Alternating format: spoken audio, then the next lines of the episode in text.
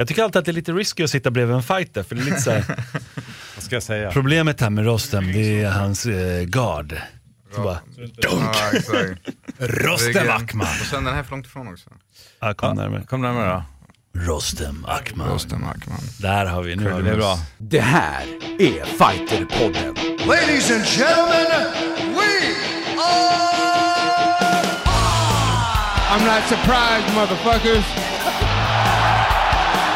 Touch gloves, get ready for war. Ladies and gentlemen, the mauler, Alexander Gustafsson. Oh my God. Double leg. He just got double leg. I'm gonna show you how great I am.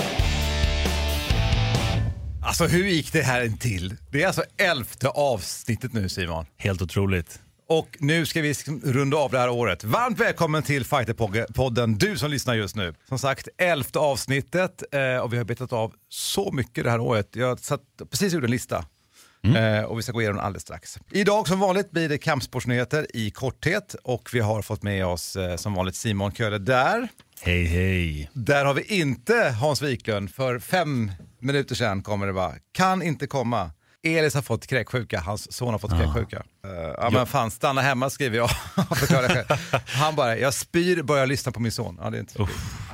Usch. Nej, Eh, så att är sånt. glad, vi klarar oss utan honom. Och därmed eh, går vi över till eh, dagens gäst, Rostem Akman. Välkommen! Tack så mycket.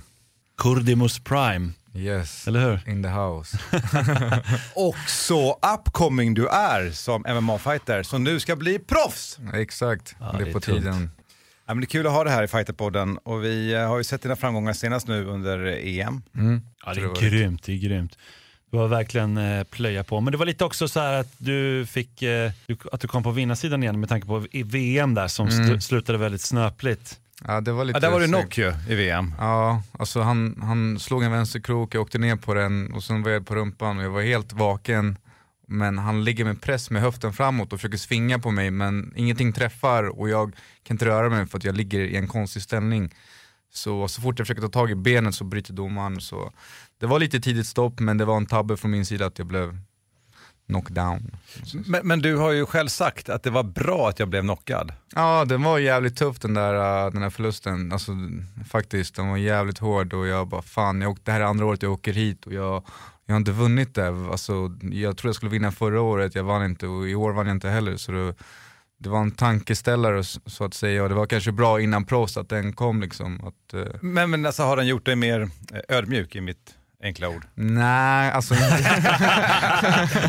kanske inte sådär men typ att jag, jag måste fokusera bara på MMA. Jag kan inte stå och tänka 100% på jobbet och det ena och det andra. Det är MMA som får vara helhetsfokus och, och det är där det brast lite liksom.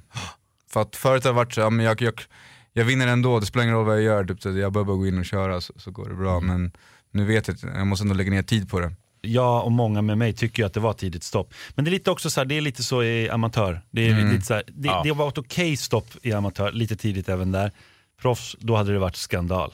Ja, verkligen. Men, men alltså, jag bryr mig inte så mycket om det, det var tråkigt men jag har gått vidare från det. Och nu har du faktiskt. vunnit EM. Det är, Ja, helt, det är inte exakt. fy skam. Och du krossade dina motståndare. Ja. Det var inte så här att du låg dåligt till och sånt. Nej, du, du, var, du körde över dem. Vi ska prata mer med dig alldeles strax nu Rostem om eh, din proffskarriär och sådär. Men nu gör vi så här. Stunden i veckan när Simon Kölle laddar upp och går igen. Och då är det så här, som vanligt, tanken är att det ska vara veckan som har gått och veckan som kommer inom kampsport. Det brukar gå sådär Rostem, alltså han pratar så jävla länge. Men vi kan se. Jag måste säga det också, vi har ju lovat, och det glömde jag säga förut, att idag ska du också faktiskt förklara hur domarna dömer, alltså poängsystemet inom UFC. Någonting jag själv fortfarande inte har förstått. Så det ska du få göra om en stund. Ja. Men nu tar vi dina kampsportsnyheter. Yes, vi har inte så mycket som kommer komma eftersom att det är jul. Vi har en, UFC-gala i, i slutet av året, 30 december. Men däremot är det saker som har hänt och den största grejen skulle jag nog säga rent så objektivt då, det är att Klara Svensson, boxningsdrottningen i Sverige, ska möta Cecilia Bräckhus. Det är fett. Och det där har varit diskuterat rätt länge, eller det har varit liksom, man har önskat att de ska mötas. Jo men det är klart, alla vill möta Cecilia Bräckhus. Alltså, hon är ju verkligen, hon om någon är verkligen boxningsdrottningen nummer ett. Det, är, det finns ingen annan. Hon, hon är verkligen nummer ett på alla sätt och vis. Och eh, tanken var ju någonstans att Frida en gång i tiden skulle mött Cecilia. I, men sen var det olyckliga saker som hände med, med Frida Wallberg så det, Ja. blev, det blev ju aldrig så. Tyvärr. Men hon var där på den matchen. Jag satt bredvid henne då, Cecilia Bräckhus, på den galan när Frida Ja, Det knockar. Ja, jag, jag blir så här, jag får svälja lite när jag tänker på det bara. Så fort det här, den matchen. Men skit i den, eh, den har vi pratat om förut. Cecilia Bräckhus mot Klara Svensson i Oslo. Så Coolt. det är verkligen, hon, Cecilia kommer från Oslo så det blir ju häftigt. 28 januari. Sen har vi haft Amir Albasi, atommyran en gång i tiden. Nu med The Prince. Det pratas inte så mycket om honom tyvärr. Men han är 9-0 nu, han har avslutat alla sina motståndare. Nu vann han ett bälte i en engelsk mindre organisation som heter Fight Star Championship. Men han är on fire. Ung kille. Han är, jag tror han är 23 år. 23 nu. Ja. Och eh, ja, han är otroligt bra faktiskt. Jag skulle säga Sveriges största talang är Amir Albasi just nu faktiskt. Vad, vad baserar du det på? Har ni tränat ihop någonting? Vi har tränat ihop men det är inte bara det om du kollar på hans meriter. Han, var typ, han har vunnit SVSM kanske fem år i rad och han, var typ, han behövde dispens första gången han skulle tävla för han var typ 16 år. Jag har ju sett honom i Stenungsund på Swedish Open. Alltså han, är, han var otroligt duktig. Ja, alltså, han är väldigt målmedveten, pluggar, tränar stenhårt och, och eh, ja, han, han har bra mindset. Men han bor i England nu, i London och kör för... eh, London Shoot Fight. Precis.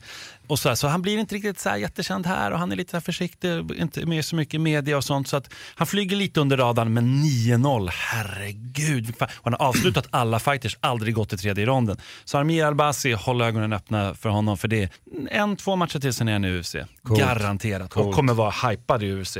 Sen har vi SM i MMA vi haft. Cornelia Holm, VM-mästare i år. EM-mästare, SM-mästare. Hon gjorde den här trippen som ingen har lyckats göra tidigare, någonsin faktiskt. Det har inte varit så många VM, men ingen har lyckats göra den här grejen som hon gjorde.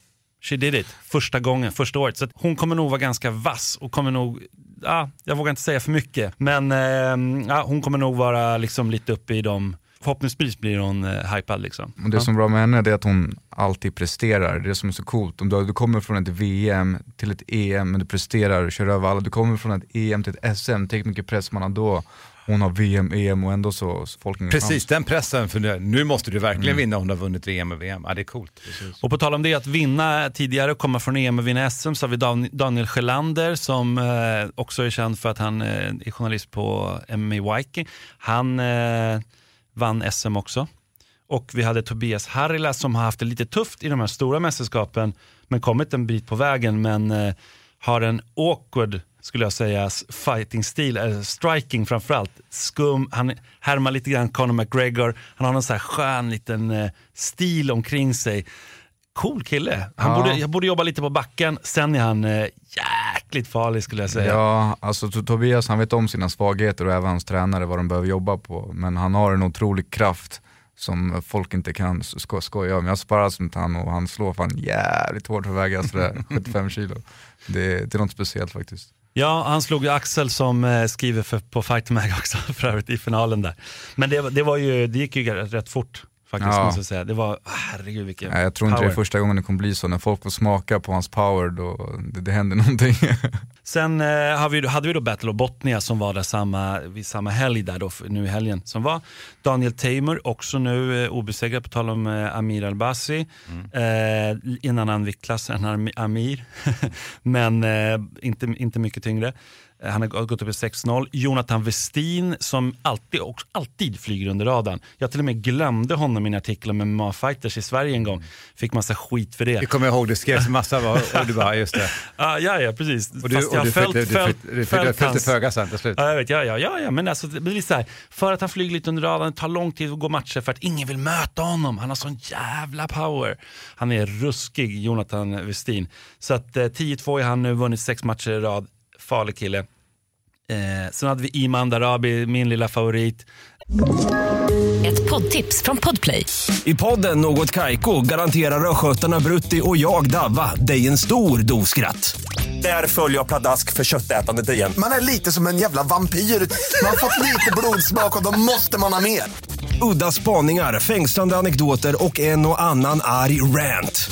Jag måste ha mitt kaffe på morgonen för annars är jag ingen trevlig människa. Då är du ingen trevlig människa, punkt. Något Kaiko, hör du på Podplay. Därför är gardinerna. Eh, liten eh, är hon till växten men väldigt stor i hjärtat och själen.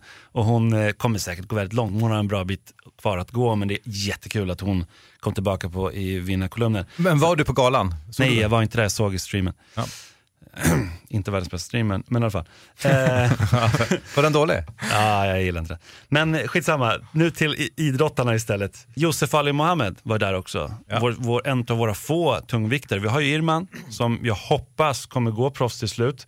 Eh, lite, han verkar lite osäker på det. Du Ja, kanske, har, har du något scoop här? Har nej, något? jag har faktiskt ingen aning. Han, han gillar den amatörscenen och han tycker om showen kring det och han, han trivs där än så länge så vi får se när, när det är dags. Liksom. För han, han har ju också både, han är ju, han, han är farlig alltså. Ja, han är ju jävligt stor och atletisk till skillnad från många andra stora, bara stora klumpiga. Men han, Nu pratar vi om Josef Ali Mohammed. Nej, nu pratar vi om Ir, Irman. Irman, Han Irman. väger typ 130 kilo annars och går match 120 och ganska akrobatisk och kan sparka högt folk i huvudet och, Wow. ganska rörlig. Så. Ja, han, är, han är ju världsmästare. Han är Men, eh, men Josef Ali är också så här, Josef Ali Han är också atletisk. Ja, verkligen Va? atletisk. Ja, men han ser ut som en, Grekisk gud. Ja, men grekisk gud. Jag tror det var Omar Boish som sa det först. Alltså, det är verkligen så här, han, är, han är en grekisk gud. Han ser verkligen ut som det till fullo. Eh, har ju åkt på, han har ju förlorat tre gånger, två gånger mot samma kille. Så att det var ju bra att han fick komma tillbaka och vinna. Och när han vinner, då vinner han i första ronden. Och Det är det, han är otrolig. Han, pang! Ja, ja, ja. Eller inte är det som är problemet då. Att han Ja, han inte... kan bli träffad också. För det är ju det. Men eh, alltså, det behövs liksom justeras. Jag tror att han är på ett bra ställe i Malmö. Justerar man bara lite så kommer det gå, han kunna gå riktigt jäkla långt. Är det fine tuning? Ja, Håller du det med? är det. Rosten? Ja absolut, det ser ut som att han kan bli lite för aggressiv ibland Mm. och det, det kostar honom. Så hålla sig lugn och lite mer taktisk och, och bryta ner motståndaren och kanske avsluta i andra istället för att chansa på första. Det oftast blir det ja, antingen han förlorat eller han vunnit. Liksom. Det där är det svåra. Impulskontroll. Mm. Stort. Och du vet vad? Det Nej. där, det där, that's it. That's it. That's it. Är du klar? Ja.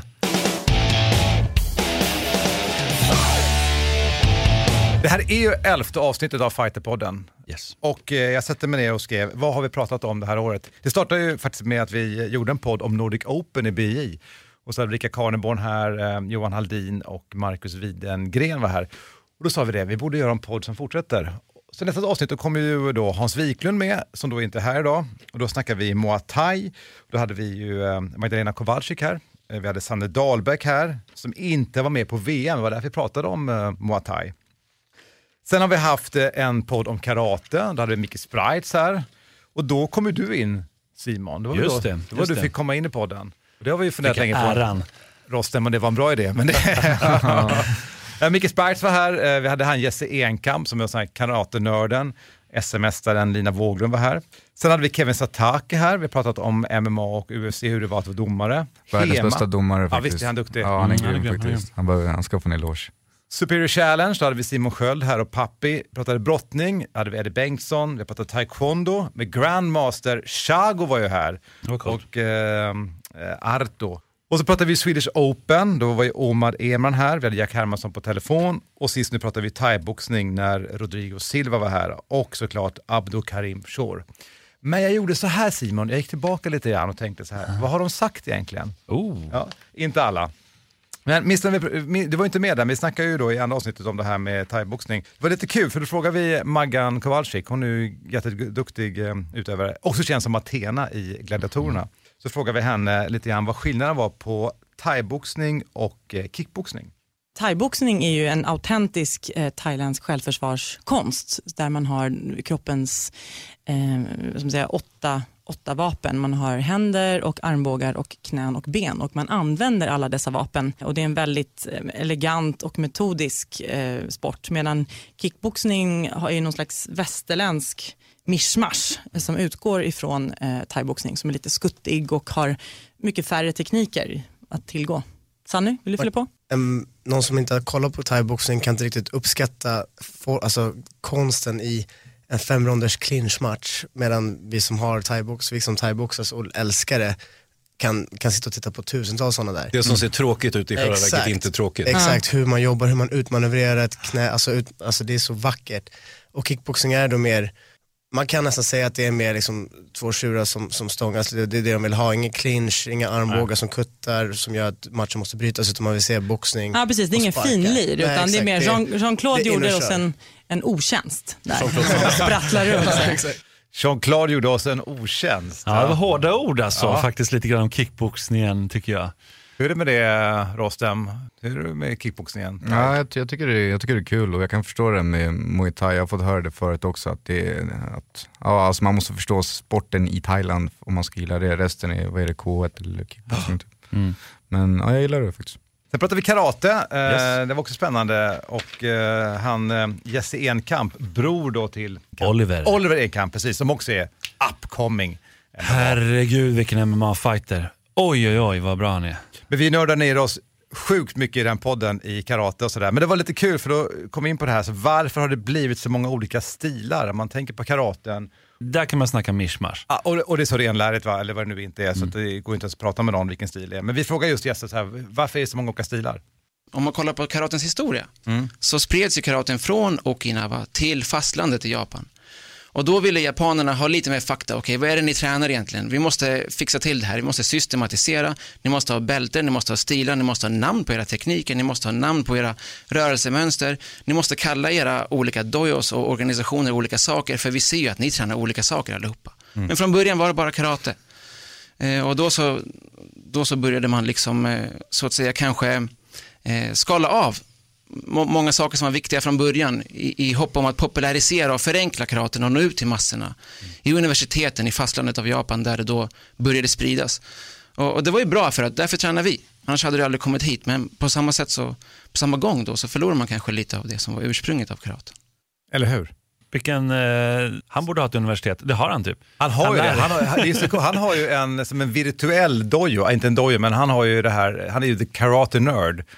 Och han, har, ju- alltså han tränade ju alltså när han var i sin mammas mage i praktiken. Den familjen är ju helt karatifierad. Men eh, har då den här communityn på nätet där man då tränar. Ja, men det är lite som Gracie, Gracie de har också sin eh, akademi eller sin skola där som man kan få på nätet. Ja, det här är en community, var jag som sa Ja. att det var en dojo. Han bara, "Nej, det är en community sa han. Men, men eh, det här är, det är en, en rätt ung kille som är, han pratar ju alltså insatt i karaten och eh, framförallt de här traditionella värderingarna. Och har då sin bror som är så duktig inom MMA. De är ruskigt duktiga. Men vad säger du Rostem, alltså, kan man lära sig kampsport, kan säga att man går också lite på klubb, men också på en sån här kurs? Ja absolut, du kan lära dig på YouTube men, men problemet är att du lär, du lär dig lösa tekniker, du vet inte när de ska utföra dem. Alltså att göra en armbar eller en kimura, alla, alltså, det, det är inte svårt. Men att göra det i praktiken, det är det du behöver få på mattan. Så Du kan inte lära, lära dig ett koncept, hur BI funkar, MMA funkar, men du kan lära dig tekniker i själva spelet om man säger så. Ja men så fort någon gör motstånd, det är då det blir annorlunda. Ja precis, och du vet inte hur du ska förhålla dig till det liksom. Vad var det mer jag tänkte på? Jo men så tänkte jag när vi hade Kevin här, shit vad trevlig han är. Kevin ja, Ja, ja, ja, han han är grymt trevlig. Och då sa jag till honom, men du hade väl drömt hela ditt liv om att du skulle bli domare? Han bara, nej. Men vi frågade lite grann hur han kom in på att bli domare. Det, det har vuxit fram. Eh, som sagt, jag har hållit på med kampsport i drygt 25 år nu. Började med karate och sen boxningen. Och sett en hel del dåliga domslut. Och det är ju lätt att sitta på läktaren och tycka att domaren gör fel och så vidare. Och eh, ja, sen var det en incident för några år sedan som gjorde att då var det liksom, fick jag nog och kände, hur blir man domare? Bara vände mig om och frågade första bästa i förbundet. Och eh, tog eh, arslet ur vagnen som man brukar säga och eh, tog reda på nästa kurs som var i Göteborg då som eh, jag åkte på, betalade för det själv, bekostade det hela och tänkte istället för att sitta där på läktaren och tycka att domarna gör fel, alltså ingenting emot den domaren som gjorde det felet, vi är alla mänskliga, det är en bedömningssport. Jo, jo, men vilken domare var du? Det kommer jag inte ihåg. Nej, okej. Jag har boxats för länge, nej, men det, det, har, det har ingen betydelse, det, alla gör fel och det är inga konstigheter. Coolt ändå, eller hur? Ja, det är jätte, jättecoolt. Jag tycker det är roligt att han säger också att han så fick betala resan själv. Ja. Vem skulle annars betala? så, nej men det är coolt. Nej, men det, det just det här att någon ändå gör det som han, alltså, förhoppningsvis inspirerar fler att eh, gå från eh, liksom, läktaren och, och bli Ja, domare, och engagera sig, bli poängdomare. Förresten också. Ja, och möta sig själv också. Ska jag sitta här och tycka eller ska jag försöka göra någonting åt det här om man nu tycker att de dömer dåligt? Ja, för han var inte bara också, man ska inte säga, han satt inte bara i publiken. Han var involverad i Superior Challenge och sådana saker. Eh, och, eh, så att han, han såg det på väldigt nära håll. Jag såg det också, jag kommer verkligen ihåg, jag var ganska hård när jag första gången påpekade jäv som fanns bland, domare, bland poängdomare i Sverige. Eh, det, var ju så här, det var inte populärt. Det var ju väldigt eh, impopulärt, Ja, det det. Men det är jäv, hur mycket man än gillar personerna. Jag gillade de som satt där, men om du sitter och en av poängdomarna Rostem är din coach. Mm. Det är klart att det, det, är klart att det, det blir svårt att hålla, det, för Ja, den att ja, hålla sig klart. objektiv. Det fanns, det, så var det lite grann i Sverige förut faktiskt. Nu finns det ju regler kring allt det där. Det frågar ju också Kevin det här med, alltså, när får han veta vilken fight han ska döma? Och det är ju typ någon timme innan bara. Mm. I något kuvert bara, så här, den matchen ska du gå. Och det är väl för att du också förhindrar såklart av mutor och liknande va? Ja men det är det och sen att kunna kolla in, inte kunna kolla in den fighten. Nu kan ju säkert Kevin rätt många av fighterna som går i UFC. Eh, och det märker man lite om man tittar på de som är riktigt, alltså så här, de som har bälten eller de som har gått väldigt länge. Då är det så här, ah, de, cowboy, Cerrone, får ta lite extra slag. Alltså, det är lite så här för att folk vet att han klarar av dem. Ta Fabio Maldonado när han var Ja, i UFC. alltså. Fick ta så jäkla många slag. Många andra hade blivit Han kan stoppade. ta det, Han kan ta det. Nej, men de, de visste någonstans att han kan ta det. Sen att det, det fuckar upp hela honom, det är en helt annan sak. Men eh, skämt åsido, så att det, det blir lite så, det är så här att man inte ska bli påverkad. Ja. Plus att han får ju heller aldrig döma svenskar eller något sånt där. Och den sista grejen jag tänkte var, vi hade ju Simon Sköld där. Har du tränat med Simon Sköld någon gång? Ja, jag har varit nere på Nakadojo och, och, och, och, ja, och sparrat lite med honom faktiskt. Ja. Men han har ju också, han har ju dessutom har han ju karatebakgrund. Jag såg hans första fight faktiskt, det var typ på The Zone och sånt här. Han kom in och hade ett riktigt stance. Bara sprang, den vann den här matchen ni vet, så här, efter sex sekunder för att det var första gången han gjorde det. Men jag tänkte bara på det med att han eh, dels har blivit väldigt uppmärksammad i sin relation såklart. Men han fick ju barn och då ställer vi frågan, som man kan ställa till många MMA-fighters, påverkar det eh, liksom din MMA-karriär? Nej men ja, det är klart det har, för hela livet har ju förändrats på sitt sätt. Eh, Jag hade ju bonusbarn eh, innan då, men nu har man ju blivit biologisk förälder och ja, men det vänder ju upp och ner på hela livet. Eh, och jag, precis som pappa, har också haft, eh, jag har inte tänkt på det innan, men det är ju ett uppehåll på nästan två år sedan jag gick match senast. Och eh, jag har inte sett det så mycket som ett uppehåll, för det är hela tiden, jag har haft tanken att jag ska gå match och haft match inplanerad också, men det har kommit grejer i vägen så att det inte har blivit av. Och sen nu är det sista då att man fick barn, men nu känns det som att man har kommit till fatt det och ja, hon, ja, nu har man lärt sig att leva med att ha en bebis också. Otippat ändå, Simon Sköld med Camilla Läckberg. Ja, Ja, det är lite otippat. faktiskt. Men det Eh, är bra, jag tror att det är väldigt bra faktiskt för sporten också. Vi behöver lite sådana där grejer. Det, det, det kanske låter så här, ah, vi gillar MMA, vi gillar kampsport, period. Alltså punkt. Folk, vissa gillar ju bara en fighter, men de flesta gillar liksom allt. Och det är lite så här, jag brukar dra parallellen till eh, Carolina Klüft. Hur många nu följer liksom eh, sjukamp damer Ja. i Sverige? Inte Ingen, s- ingen typ. ingen, nej. Nej. För att det vi gillade var, var Carolina Klüft. Och- Men här, vi gillar hela MMA-grejen. Vi kan kolla på en gala utan att man egentligen hejar på någon för att det är bara så här otroligt kul att se matchen. Men det var MMA-förbundet vet du som förde ihop Simon och Camilla Läckberg. Var det så? Nej, jag skojar. Tänk om det var det. Det var helt strategiskt. Jag vet, jag vet en, en liten grej där och det är att Simon, ett år innan de blev ihop, eh, så var han någon sorts eh, liksom, present till henne i, i underkläder bara och dök upp tillsammans Nej, med en han, kompis. han, stod, han stod på en sån där gala i... Ja, det var något sånt, så ja, var det, precis. precis. Med, någon, med någon kompis. Och någon Han kallades för, för Toyboy eller... Ja, Det- precis. typ det var så lite i början. där. Nej, men Simon är grym och han är jättebra för sporten. Och därmed knyter vi ihop faktiskt, det var året eh, hittills i Fighterpodden.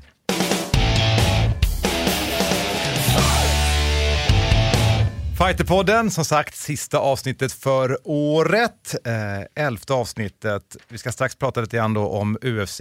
Som sagt, domarsystemet där, hur de dömer Simon. Men vi har ju fint besök, eh, Rostem Ackman, som nu ska bliva proffs. Ja, precis. Det är dags att ta det klivet. Ja, vad, vad innebär det klivet? Alltså, om man stannar där lite grann med tanke på din, eh, eller hur lång MMA-karriär inom amatör har du? Uh, alltså amatör-MMA två år och shootfighting ett år. Så den, det är inte så, så länge egentligen, det är bara att jag, det har varit jävligt intensivt. Och när började du träna? Eh, jag började 2008, och körde 2010 så jag var borta i cirka tre år, gick upp 20 kilo kanske, sen så kom jag Wow, ikapp. wow, wow, wow, wow. Körde du två år, slutade? Ja exakt, och sen två, slutet av 2012 kom jag tillbaka och Gick min första match i minus 91 tror jag, efter typ tre månader. Och tävlade typ kanske en vecka efter att jag kom tillbaka i typ SV och BI, typ plus 100, minus 100 och sånt där. Cool. Det, är, det är inspirerande alltså för många tror jag som ändå tänk, som kanske sitter och har tränat mycket och sen liksom gått upp lite eller så här, att kunna, den grejen, det det du är inte den enda faktiskt som har den storyn men det det är häftigt. Men, men alltså, vad var det som gjorde att du började och sen slutade? Nej, alltså på något sätt har jag alltid trott att jag, jag, var, att jag, varit, alltså jag kan bli bäst på det här. Och på något, jag vet inte varför, men första gången jag såg det, även om jag inte var bra i början, men det är någonting som har dragit mig till det. Och, när jag, och det har alltid varit självklart sen jag började på MMA att det är det här jag ska göra av någon konstig anledning. Ja. Så även när jag slutade, så, när jag, alla de där tre åren, jag tror jag tänkte på MMA varje dag fortfarande. och sen så, ja det var lite skador och sånt som stod i vägen och lite operationer och sen så efter så fort jag var frisk och allt var bra, då satte jag igång och, och jag tänkte det är nu eller aldrig. Liksom. Men att också gå upp rätt mycket i vikt då, alltså det måste ha varit trögt i början? Ja, jag, tr- jag trodde jag var just lika bra som jag var när jag var slutade, så det var lite svårt för egot i början. Alltså, jag fick fett med stryk och, och sådär. Och det tog fan några månader inför fan rosten, du är inte bättre än så här. Det, det är bara släpp på egot och, och, och, och lyssna liksom. Och vad innebär det för dig ehm, att gå över, hur, hur ser du att bli proffs? Alltså, vad, vad är målet med det? Nu, nu släpper du amatör och nu ska jag bli proffs. Alltså målet är att, att bli bäst i världen helt enkelt och komma till UFC och ta bältet där. Det, det finns inget annat för mig egentligen och det är därför jag gör det och jag tror att jag kan nå dit och ja, det, var typ såhär, okej nu är jag klar med amatörscenen, nu är jag redo för UFC. Jag har en fråga där. När du tittar på svenska, vältevikten är en tuff viktklass, herregud. När du tittar på den, eh, också titta på de svenska som vi har inom Mm. vältevikten. Vad, vad känner du där? Alltså så här, det finns ju de som har hållit på väldigt länge, jag tänker på David och David Björkheden och så här, som, är, som är väldigt erfarna. Men eh, hur ser du nästa generation? Hur ser du så här, bara, bara med ögat? För du har inte mött dem, men hur matchar du mot de andra svenskarna som, som är en, för vi är ändå bra, riktigt bra Mm. ja, välteviktare. absolut, absolut, vi har bra välteviktare men eh, jag har svårt att se mig att, att, någon, att någon av dem skulle vara problem faktiskt. Jag, jag tror inte det. Och, och även Oliver en kamp, alla de här, eh, bara för att träna bra, ett, ett, ett, ett träningscamp till det bra så tror jag kan slå vilken välteviktare i Sverige. Jag älskar det där. Yes, rubrik! Ja, men det, ja, det, är- det älskar jag också för sig, men det är mer det här självförtroendet. För jag, jag tänker ju, där är vi så olika. Jag, jag, det har alltid varit min dröm att jag skulle ha den typen av eh, mental styrka är nog bästa exemplet. För att när du säger, ganska enkelt, jag, vill, jag tänker bli bäst i världen, då tänker jag så här, det är ganska många i min viktklass som säger, jag ska bli bäst i världen. Vad är det som gör att du tror att du kan bli det? Jag tror jag sticker ut alltså. jag, jag är inte som de andra och jag är mycket smartare än alla i buren och, och jag, jag har en slags aura när jag fightas som jag vet att folk kan inte hänga med och jag kan köra alltså, tills jag dör egentligen. Och jag, och jag vet att jag sätter ihop allt bra, jag, jag är inte bäst, jag, jag kan säga så här, om jag möter, jag säger inte att jag är bättre boxare, bättre sparkare eller vad som helst. Men jag förstår själva MMA bäst och jag vet hur jag ska anpassa mig i buren, hur jag ska förhålla mig till honom och sånt. Han kanske slår en, hög, en, en, en höger bättre än mig, men jag kommer träffa den högern, jag kommer Ja. ta ner han och så vidare. Liksom. jag, jag förstår det, att du, ni, ni kan vara jämna tekniskt, men det du beskriver är ju fortfarande en övertygelse. Ja. Hur har du fått den, alltså din uppväxt eller din bakgrund? Ja, kanske, fått mycket kärlek av mina syskon och, och mamma och pappa. Ja, men det är pappa, kan det vara så? Din farsa, hur är han? Ja, sådär. inte? Han bor faktiskt inte i Sverige, men, men det är inget fel på honom. Sådär. Men, eh, men det är mycket från min klubb också, Hans Ersson, mm. jag vet inte om du känner till honom. Hasse, men, ja. ja. Hasse, exakt. Eh, I mina ögon Sveriges bästa MMA-tränare utan tvekan. Och ha- det i ryggen och det självförtroendet att jag har Sveriges bästa tränare, det höjer mig också till skyarna. Liksom. Alltså i Cool. mitt huvud. Även om folk inte tycker det, du måste tro på det du gör. Och jag tror på han alltså, tusen gånger fram och bak och spelar ingen roll. Det är många tror jag som skulle behöva få sig en liten läxa och veta vem Hasse Ersson är faktiskt. Han var ju själv en duktig fighter på 90-talet Mm. och sen så var han med om en olycka och sen så, men att han, han, är, han är en uh, fight professor verkligen. Det är lite så här.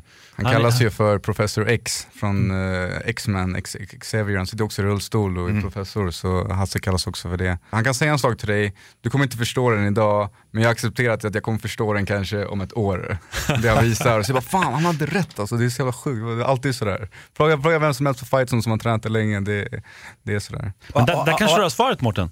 Ja. Där kanske du faktiskt har svaret. Att man behöver en, en coach som man faktiskt upplever på riktigt är en av de absolut bästa. Det är ju nästan lite, det finns någon tragi, tragikomik i nästan att han också i och med att han är i rullstol då, har, kan dedikera sig kanske på en nivå till. Mm. För att han kan inte visa på samma sätt som någon som Nej, gör. exakt, Så han exakt. får teoretiskt förklara det och tänka på ett annat sätt. Mm.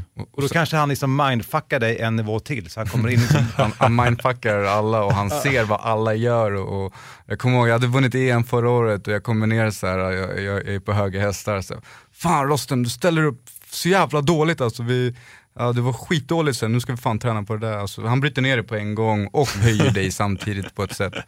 Eh, Han är fett psykologisk och eh, han kan det där med mental träning. Det är därför jag tror att vi presterar rätt bra. Nej, coolt. Sen har ni andra bra där på klubben också. Jag tänker alltså Martin vad han har gjort, Maggan Ja, vad hon har gjort. Alltså, det är väldigt många bra. Absolut. Och Fightson har alltid haft, varit lite så här Lite outsiders, lite Ja. coola, lite så här, Vi mot världen. Vi mot världen. Vissa såhär, det där, Fightzone är en sekt alltså, de är så jävla skumma, de håller på med sitt hemliga. Men det är också, det är liksom, ja. Så, så, var dörrar, Hil- du- så var Hilti när det var mycket snack om Mm. dem, när de var liksom bäst i hela världen. Då var det också lite så ah, det är bara så snack. Vad gör de där inne egentligen? Det var mycket prat liksom. Det brukar ofta vara så. Prana har det lite nu. Vad händer egentligen i Prana? Folk som pratar runt omkring. tror- jag Märker tror inte du det Mårten? Jo, jag tänker precis på det du säger här och sen är det lite grann att det går i olika tider. Ja, ja, ja. Så är det. Och just nu är det som du säger, inom BJJ kanske det är prana lite Ja, nu är det mycket Prana. Men att vara proffs, alltså det här innebär ju att du, du behöver lägga mer tid och eh, det kostar mer. Exakt, det kostar mer och jag har inte riktigt råd att förlora. Men det är klart att det kan, det kan hända, eh, det är en del av, av processen. Men, men det är mycket viktigare, liksom, att proffsrekord spelar roll, ett amatörrekord, ja nu är det borta egentligen. Det är bara mina titlar som är kvar, så att säga. Så ja, det blir mer träning och, och mer fokus och, och ta det till nästa nivå. Liksom, för att de man möter på toppen i världen, de är riktigt bra och man måste träna fett hårt för att, för att ja, fightas med dem. Hur många matcher vill du gå ungefär kommande året då? Eh, jag vill gå så många jag kan. Eh, om jag, får, ja, jag vet att det är så strul med så här, man får en match, match hoppar av, men om jag kan fem matcher första året. Det är grymt. Ja, Ja, det jag- vore häftigt. Men parallellt nu ska du också, jag tänker på sponsorer, alltså du behöver ju intäkter.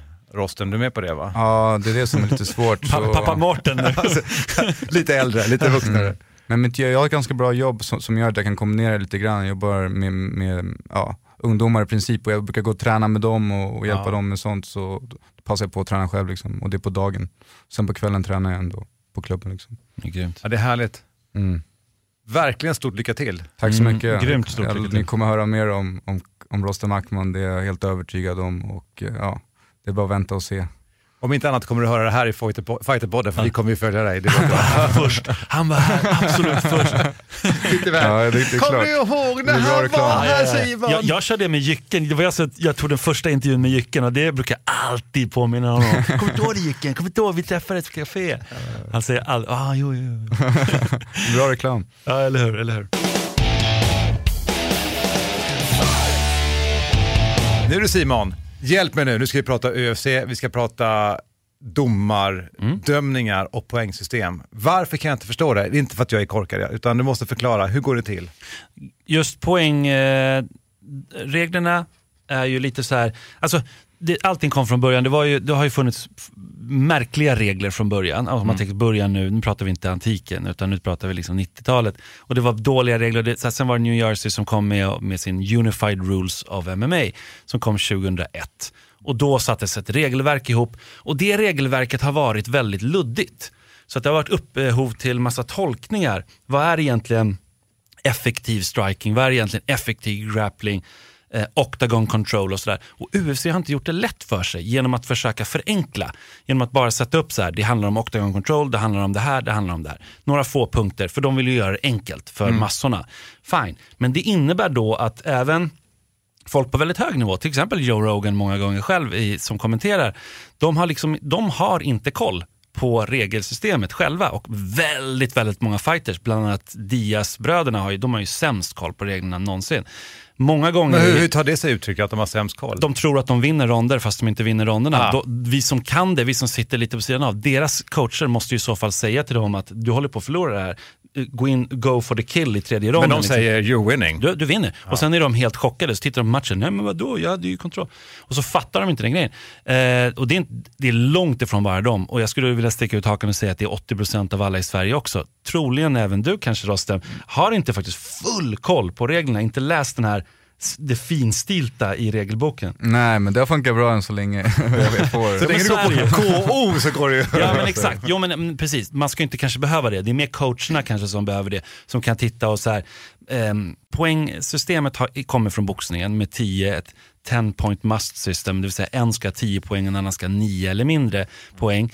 Eh, och det, det har varit lite så här, det är lite avigt system, så det är, inte- det är inte jättebra. Folk ger inte 10-8 speciellt ofta, 10-7 ser vi aldrig nästan nu för Men hur kan det bli 10-7? Alltså om det är 10 poäng för den som är dominant, alltså, eh, förklara bara, så här, vad är det som ger 10 respektive 9 eller om det kan bli en 8? Jag skulle vilja säga så här att det är inte jätteintressant hur det har varit eftersom att det efter nyår kommer nya regler. Bra. Så det är nästan lite mer intressant hur det kommer bli. Och hur det kommer bli, då är det att en 10 Det var ett fint sätt att säga så här, det var en skitfråga Mårten, men kör Nej, det, var, det var en bra fråga, det var en jätterelevant fråga, för det där är någonting som verkligen folk undrar. Nu kommer man till att börja med börja med 10-10 inom proffs-MMA. Och det kommer göra en eh, väldigt stor skillnad. Att det verkligen, det har ju funnits inom amatör, där kan det bli 10-10 på ett helt annat sätt. Men genom att, för är det så att, det, det, det är vissa kriterier då som, man, som ska uppfyllas. Och först och främst är det två kriterier. Och det är effektiv striking och det är effektiv grappling.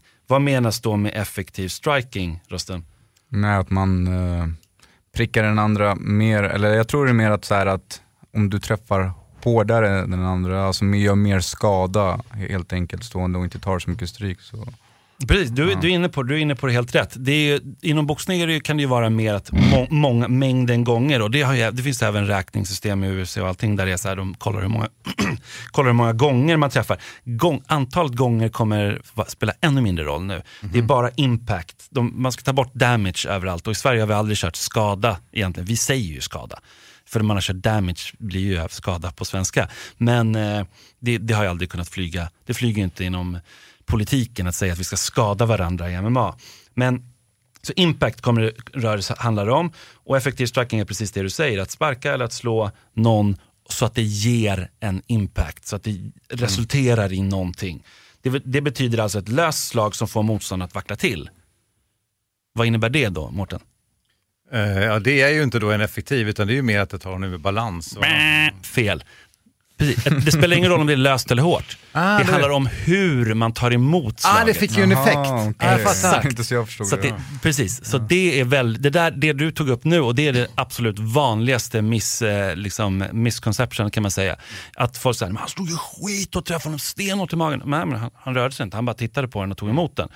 För han är en robot. Nej men alltså, så kommer det bli ännu tydligare. Bra förklarat där Simon, Ja. jag fattar. Ja. Så att det är det, det är effektiv eh, striking. Effektiv grappling det är ju naturligtvis nedtagning, det är naturligtvis försök till submission, eh, erhålla position, att helt enkelt, ja men det, det kommer ju från BJ egentligen. Men det handlar mer om att det handlar inte att bara passera, det handlar lite om att du ska behålla den positionen också. Om du passerar och sen så fångar han direkt upp igen till en halfguard eller, no- eh, halvguard eller någonting, då, då betyder det inte så mycket att han var en sekund i, i side. Liksom.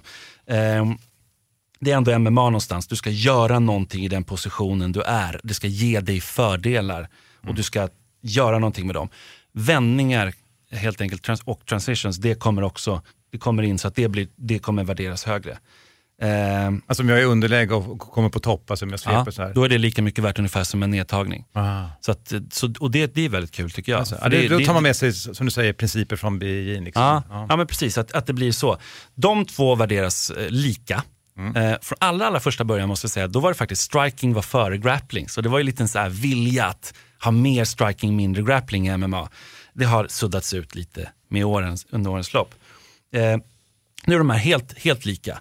Och då om de här två är lika också i en rond, om ni två skulle mötas och ni ungefär har lika mycket, du kanske är grappler Mårten och du är striker Rostem i det här fallet, och ni har ungefär gjort lika mycket på samma rond. Då går man till backup-planen och backup-planen då det är eh, effective aggressiveness eller effektiv aggression eh, och i det fallet är aggressivitet eh, inte något viktigt utan effektivitet.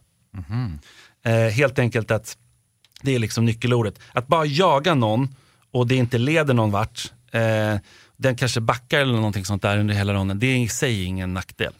Träffar du är du effektiv men ändå backar, absolut. Det, det gör också att du kan vara en defensiv eh, counterpuncher till exempel och faktiskt kunna vinna en rond på det. Så det blir svårt för Diego Sanchez att springa efter folk nu? Nej, fast om han är effektiv när han springer Ja, framåt, det då, det då, grejen. då värderas det mer Okej. eh, än om han skulle backat och träffat. Så det, är så, det, här är, men det här är ändå backup-planen då. Och sen det sista då som också värderas lika högt som eh, eh, effective aggressiveness, det är fighting area control. Det är helt enkelt det som tidigare har varit att man haft octagon control. Men de, octagon är ju någonting bara för UFC, det här gäller ju all MMA. Så att, eh, och det är helt enkelt, vem bestämmer farten skulle man kunna säga inom citationstecken. Eh, den som styr, den som kontrollerar, genom position, vart matchen äger rum. Även om det här var en lång utläggning nu så inser jag att det låter ju ändå som att det blir lättare, det är tydligare med strikingen och att det innebär inte att jag måste slå hårt utan att jag får en effekt av min striking. Precis. Tid, och sen är det också det att många vi, känner inte till det här att det handlar inte om mängden alltid utan det handlar om, som du säger nu, själva effekten och dessutom att som är poängdomare då, då ska du ju också helst klocka det här. Du ska ju ta, du ska hålla tiden. Jag har suttit extremt många gånger bredvid riktigt bra poängdomare som inte gör det. Ehm, när jag har diskuterat med dem så säger de ah, att men vi har en inre, man har liksom en ungefär ett hum, en inre klocka. Så här.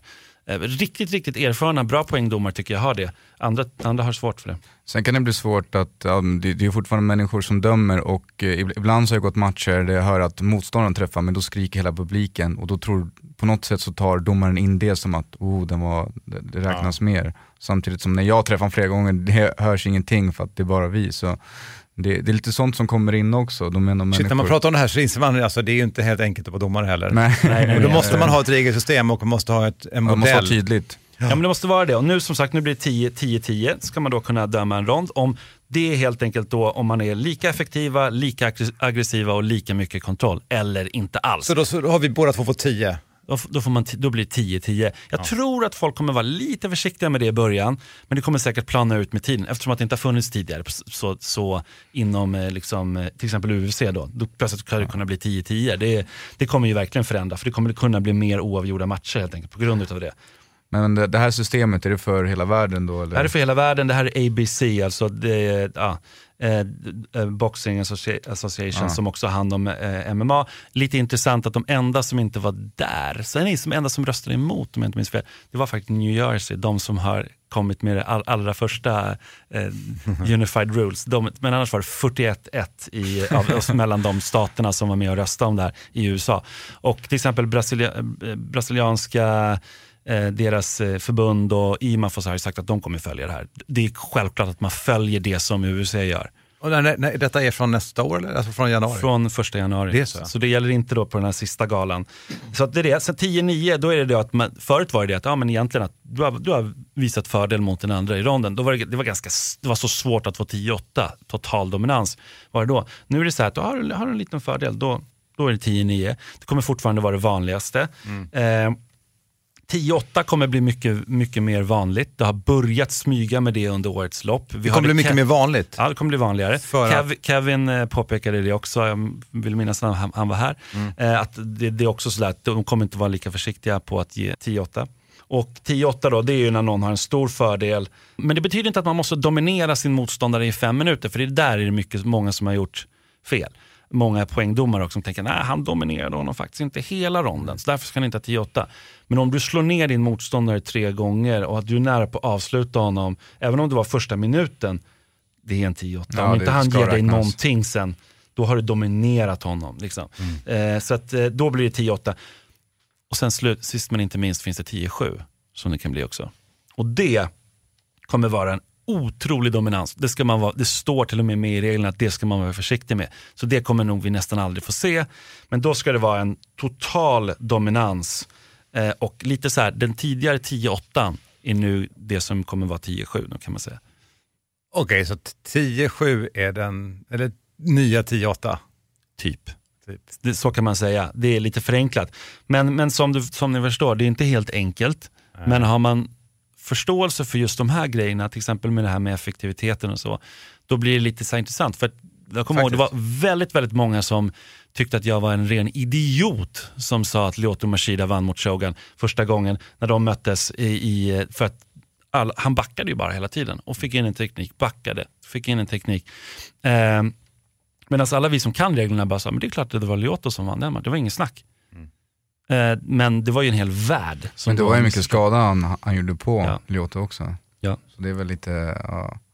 Men det, statistiken där, alltså när de räknar antal träffar efter varje rond och sådär, det, det har ingen funktion egentligen. Det där är mer bara Det, för det, är kul, det kanske är kul för folk, men det kan man inte grunda någonting på. Och Sen är det det också att det handlar väldigt mycket om glasögon skulle jag säga. För att när du sitter och är poängdomare, då har du en viss typ av glasögon på Inga 3D-glasögon, utan du har en speciell typ av glasögon att du ska sitta och poängdoma.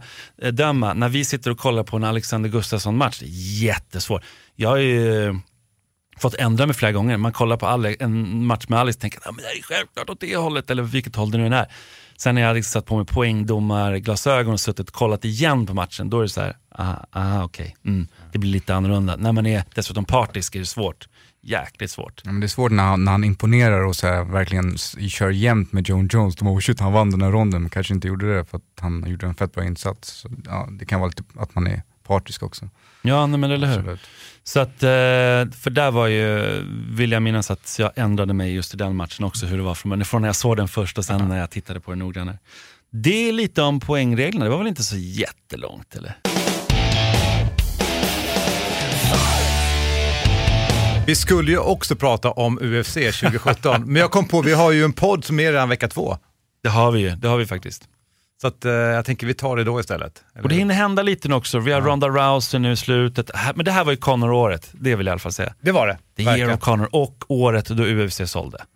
Det är de största, allra största grejerna. Det ska bli härligt att se vad som händer nästa år. Kul och tack för genomgången av de Ja. här reglerna. En fråga till dig Rosten, vem Yes. tycker du är bäst? Om du inte får använda, alla säger Mighty Mouse alltid, men om du säger någon annan som du tycker är bäst i UFC?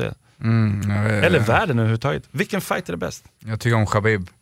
Nurmagomedov. Ja, Nur, exakt. Den, ja, ryssen, han är fan riktigt bra. Jag Slår han Conor? Ja, alltså får han tag i Connors lill, lillfinger så kommer han ta ner han. Behöver bara få tag på någonting och inte bli träffad. Jag, jag tror han lyckas. V- Vem säger du då Mårten? Ja, ja, ja jag- alltså, grejen var att de inte får säga Mighty Mouse. Jag, jag tycker ju Conor är vass. Alltså, jag Ja. tycker det. Jag tycker att Jo, han är vass, men Alltså, han har mycket hål också. Ja, det är, jag kan inte säga vad det ska... Vem, vem säger du? Oh, det, det var nästan svårt att få tillbaka. Ja, du ställer frågan. Nej, Nurmagomedov tycker jag är vass också. Jag tycker, ja, John Jones tycker jag nog ändå. Ja, det kan man köpa. Ja, absolut. Stipe, Miocic, alltså det finns många, men John Jones säger. Det här kan vi spekulera i. Yes. Hörrni, vi ska knyta ihop eh, till att börja med till dig som lyssnar. Tack för att du hängt med oss det här året på Fighterpodden. Vi tempar in nu mot 2017. Och som vanligt, vill du påverka podden, någonting vi ska ta upp. Vi älskar att få feedback. Alla nivåer, jag lovar. Vi tar det. Vi tar det. Fighterpodden at fightermag.se. Skicka gärna in frågor eller synpunkter på programmet. Glöm inte att prenumerera om det är på iTunes så att du får varje podd när den kommer ut. Rosten Ackman, 2017, proffsåret, coolt. Bra, bra. Bra, bra. Kul. Det kommer gå bra. Vi eh, önskar, eh, ja nu är inte han här då, men Hans Wiklunds son att han Ah. eh, kryar på sig idag. Eh, och tackar honom för det här året. Och Simon Kölle, tack för det här året. Tack för det här året och god jul. Detsamma till er. Gott nytt år. Mårten Söderström signar ut. Vi hörs eh, nästa år. Uss, usch. Fighterpodden produceras av Suba Media för Radio Play och Fighter Magazine. Ett poddtips från Podplay. I fallen jag aldrig glömmer djupdyker Hasse Aro i arbetet bakom några av Sveriges mest uppseendeväckande brottsutredningar. Går vi in med hemlig telefonavlyssning och, och då upplever vi att vi får en total förändring av hans beteende. Vad är det som händer nu? Vem är det som läcker? Och så säger han att jag är kriminell, jag har varit kriminell i hela mitt liv men att mörda ett barn, där går min gräns. Nya säsongen av Fallen jag aldrig glömmer på Podplay.